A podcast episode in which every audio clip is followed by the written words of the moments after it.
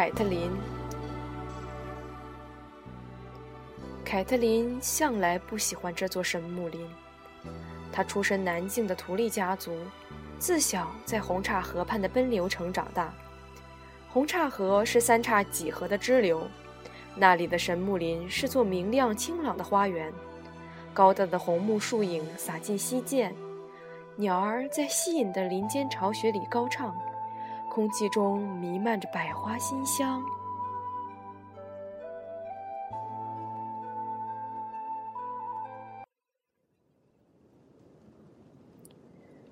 林东城信仰的则是另一番气象，这是个阴暗原始的地方，昏明古堡巍然独立其间，万年古木横亘周边，散发出潮湿和腐败的气味。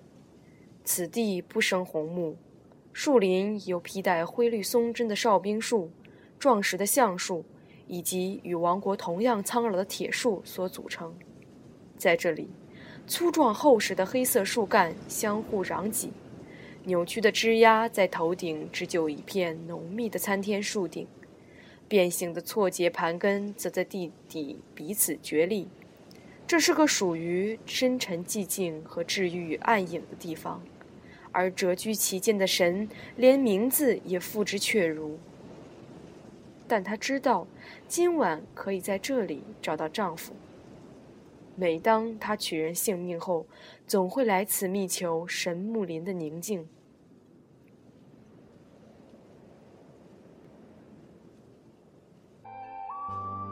凯特琳深受七种圣油祝福与加持，命名仪式乃是在浸沐于七彩虹光的奔流城圣堂里举行的。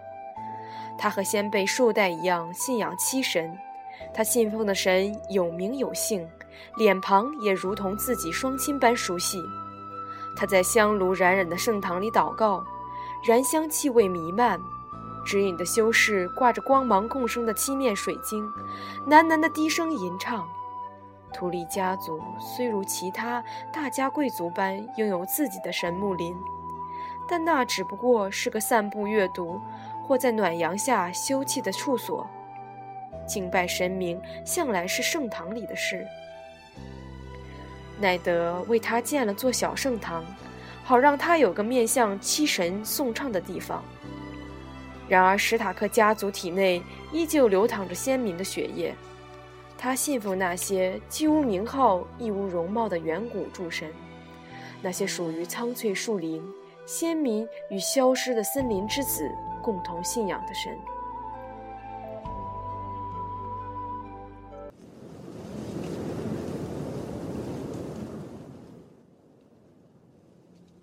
林子中央有棵古老的榆梁木，笼罩着一泓黑冷池水，乃得称之为心树。榆梁木的树皮灰白如骨，树叶深红，有如千只染血手掌。树干上刻了一张人脸，容貌深长而忧郁，满是干涸红树枝的深陷眼凹，形容怪异，充满警戒意味。那是一双古老的眼睛，比林东城本身还要古老。他们曾经目睹筑城者布兰登安下第一块基石。倘若传说属实，他们也见证了城堡的大理石墙在四周逐渐高筑。传说这些脸是在黎明纪元时，在先民渡过峡海而来之前，由森林之子刻上去的。南方的榆梁木早在千年前便遭砍伐、焚烧殆尽，只在千面雨上还有绿人静静的看守。然而，在北境，一切都迥然不同。这里每一座城堡都有自己的神木林，每片神木林都有一棵新树，每棵新树都有一张人脸。凯特琳在榆梁木下找到了她的丈夫。她静坐在苔藓爬盖的磐石上，宝剑寒冰斜躺于膝，而他正用那漆黑如永夜的池水清洗剑上的血污。千年累积的腐殖质厚厚地覆盖在神木林的土地上，吸走了他的足音。但榆梁木那双红眼，却仿佛紧跟不舍。奈德，他轻声唤道。他抬起头看着他，凯瑟琳。他的语调庄重而遥远。孩子们呢？他总会先问这句。都在厨房里，为了要帮小狼们取些什么名字吵架呢。他把披风铺在林地上，然后在池边坐下，背靠于梁木。他感觉得到那双眼睛正盯着他看。但他竭尽所能去忽略他。艾莉亚已经爱得发狂，三傻也很喜欢，瑞肯则还不太确定。他害怕吗？奈德问。有一点，他承认，毕竟他才三岁。奈德皱眉。他得学会面对自己的恐惧，他不可能永远都是三岁。更况且，凛冬将至。是啊，凯瑟琳也同意。最后那句话一如既往的叫他不寒而栗。这是史塔克家族的名言，每一个贵族家族都有着自己的箴言警句，或是世代相传的座右铭，或是待人处事的衡量标准，或是针对困境的导词。有的夸耀荣誉，有些讲究忠贞诚信，还有的为信仰和勇气宣誓，唯独史塔克家族例外。凛冬将至，史塔克家族的名言如是说。他已经不止一次在心里暗存：这些北方人究竟是什么样的一群怪人？今天那个人死得很干脆，这一点我承认。奈德说：“他手里握了一块上了油的皮革，边说边轻视剑身，金属被逐渐磨出暗沉的光泽。我很为布兰高兴，你要是在场，也会为他骄傲的。我向来都很为他骄傲。”凯瑟琳边看他试剑边答道：“他可以瞧见钢铁深处的波纹。”那是断野时千锤百炼的印记。凯特琳对刀剑素无好感，但她不能否认寒冰确有其独特的美。它是末日浩劫降临古自由城堡以前，在瓦利利亚锻造而成。当时的铁匠不仅用凿锤冶铁，更用法术来形塑金属。宝剑已有四百年历史，却仍旧如它断冶出城时那般锋利。他的名字则更源远流长，乃是习自古代英雄纪元时的足剑之名。那时史塔克一族是北境之王。这已经是今年第四个逃兵了。奈德沉着脸说：“那个可怜的家伙疯了一半，不知什么东西把他吓成这副德行，连我说话都起不了作用。”他叹口气。唉，本写信来说，守夜人的兵力只剩不到一千，不止因为逃兵，他们派出去的巡逻队也损失惨重。是野人的关系吗？他问。还会有谁呢？奈德举起寒冰，俯首审视手中冰冷的钢铁。恐怕情况只会越来越糟。也许我真的别无选择，非得召集风尘，率军北进，与这个绝境长城以外的国王一决生死。绝境长城以外，凯特琳想到就不禁浑身颤抖。奈德察觉到了他脸上的恐惧。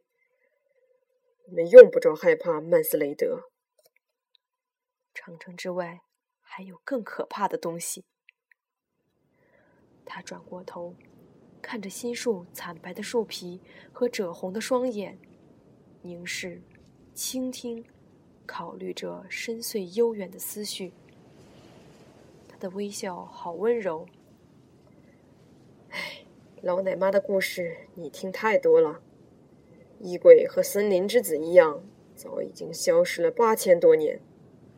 卢温师傅会告诉你，他们根本就没存在过，没有活人见过他们。今天早上之前，不也没人见过冰原狼？凯瑟琳提醒他。我怎么也说不过图利家的人。他嘴角浮起一抹后悔的微笑，将寒冰收回剑鞘。我猜你不是跑来跟我聊睡前故事的，况且我知道你一点也不喜欢这个地方。究竟是什么事，我的好夫人？凯特琳握住丈夫的手。今天我们接获了悲伤的消息，大人，我不想在你清理宝剑之前打扰你。既然无法减轻伤害，他决定实话实说。亲爱的，我很难过。琼恩·埃琳过世了。他们视线相对，他可以清楚的看见他受的打击有多大。正如他所预料，奈德年轻时曾在鹰巢城做过养子，而膝下无子的艾琳公爵待他和另一名养子劳勃·拜拉席恩有如生父在世。当蜂王伊里斯坦格利安二世要求他交出两人的项上人头时，这位鹰巢城公爵接起他的新月猎鹰旗，宁可兴兵发难，也不愿出卖他誓言守护的人。而就在十五年前的那一天，这位在世生父又成了奈德的连襟。他们俩并肩站在奔流城的圣堂里，娶了一对姐妹。也就是霍斯特图利公爵的两个女儿。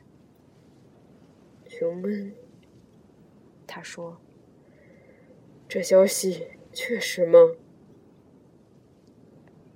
信上有国王的印鉴，且是劳勃亲手书写。他说：“艾琳公爵走得很仓促，就连派希尔国师也束手无策。不过国师给他喝了罂粟花奶。”所以，琼恩并没受太多折磨。我想，这也算是最后的一点慈悲。他说：“他看见他脸上的悲伤，但他最先想的还是他。”你妹妹，他说：“还有琼恩的儿子，有他们的消息吗？”信上只说他们安然无恙。并已返回了鹰巢城，凯瑟琳说：“我真希望他们回的是奔流城。鹰巢城高耸孤绝，那里一直是她丈夫的地盘，并非他的归宿。琼恩大人的回忆肯定会萦绕鹰巢城里每一块砖石。我很了解妹妹，她需要的是家人和朋友的支持与陪伴。”你叔叔不是正在艾琳谷中等着他？我听说琼恩任命他做了选门骑士。凯瑟琳点点头。布林登当然会尽他所能照顾他和他的儿子。可是，那你去陪他吧。奈德劝促。把孩子们也一起带去，让他的居所充满欢笑和喧闹。那孩子需要同伴的陪伴。你妹妹更不应该独自哀悼。如果我能去就好了，凯瑟琳说。信上还说到别的事，国王正在前往临东城的路上，他要找你共商国事。奈德好一会儿才理解他话中含义，但当他恍然大悟时，眼中阴霾顿时一扫而空。老婆要来，他点点头。他脸上随即绽开一抹微笑。凯瑟琳真希望自己能分享他此刻的喜悦，但他在庭院里听到了传闻，说是有只冰原狼死在雪地里，喉咙中有根断裂的鹿角，恐惧如同毒蛇般在他心中蜷曲，但他迫使自己在这个他所深爱的男人面前强颜欢笑，这个不相信任何预兆的男人。我就知道你听了会高兴，他说：“我们应该通知你在长城的地里。”对，对，当然，他同意。本一定想来，我请鲁恩师傅派他最快的鸟儿送信去。奈德站起身，也拉他起来。该死，我们有多少年没见面了？他居然没有特意通知我。信上有否注明大约有多少人会来？我想至少一百名骑士吧，加上他们的随从，还有这个数目一半的自由骑手。瑟西和他的孩子们也都来了。那么为他们着想，劳勃不会走太快的。他说：“也好，这样一来，我们才多点时间准备。”王后的哥哥也在队伍里，他告诉他。奈德听后脸色立刻一沉。凯特琳很清楚，他对王后家族素无好感。凯岩城的兰尼斯特家族当年是最晚加入劳勃势力的大贵族，只等到胜败情势明朗化后方才表态，而奈德始终没有原谅他们。唉，也罢，如果劳勃来访的代价是这些兰尼斯特家的讨厌鬼，那就认了吧。只是听起来，劳勃好像把他半个宫廷的人都带来了。国王走到哪儿，王国就跟到哪儿吗？他答道：“看看这些孩子，倒也不错。上次见到那个兰尼斯特女人，劳勃最小的儿子还在喝她的奶水。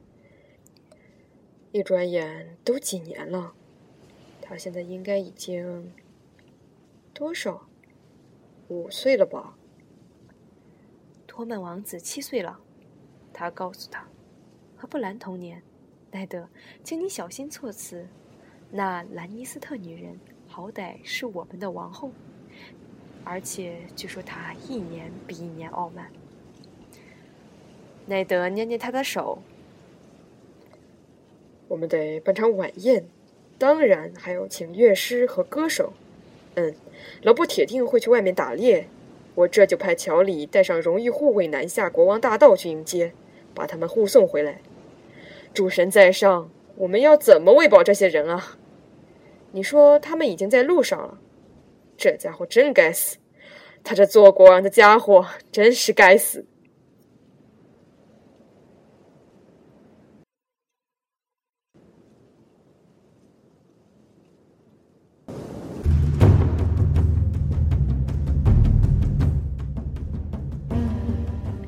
天录播的内容就到此为止。预知后事，请听明天的录播。谢谢大家。